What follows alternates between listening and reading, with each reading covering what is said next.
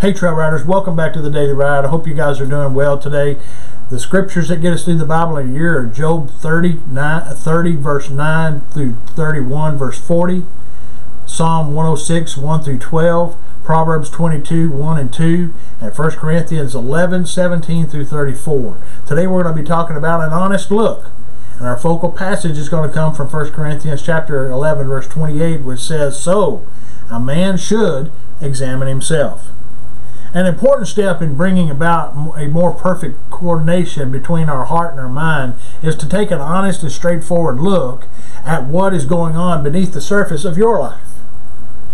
I have often invited uh, people over the years to spend a few days taking an honest look at themselves.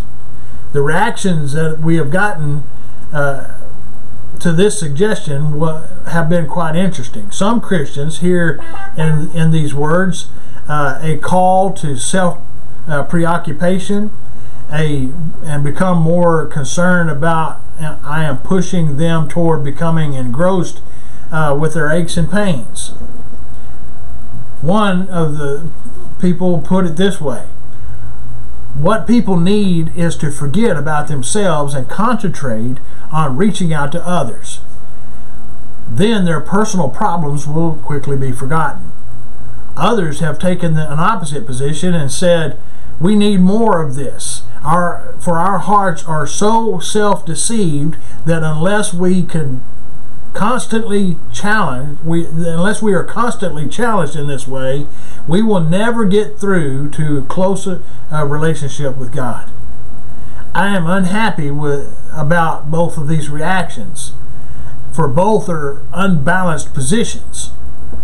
The first, one fears for of taking a look beneath the surface of our lives leads to an unhealthy self preoccupation.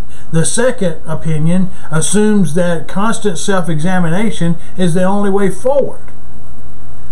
But I believe an occasional, honest, straightforward look at what is going on beneath the surface of our lives contributes greatly to our spiritual progress, providing it is done in a proper and balanced way. So let's go to the Lord in prayer. Father, help us to see that in inviting me, inviting us to, to examine ourselves, you are not asking to demean us, but to develop us. Not to take away from our spiritual stature, but to add to it. Help us by making us an honest person with you, ourselves, and with others.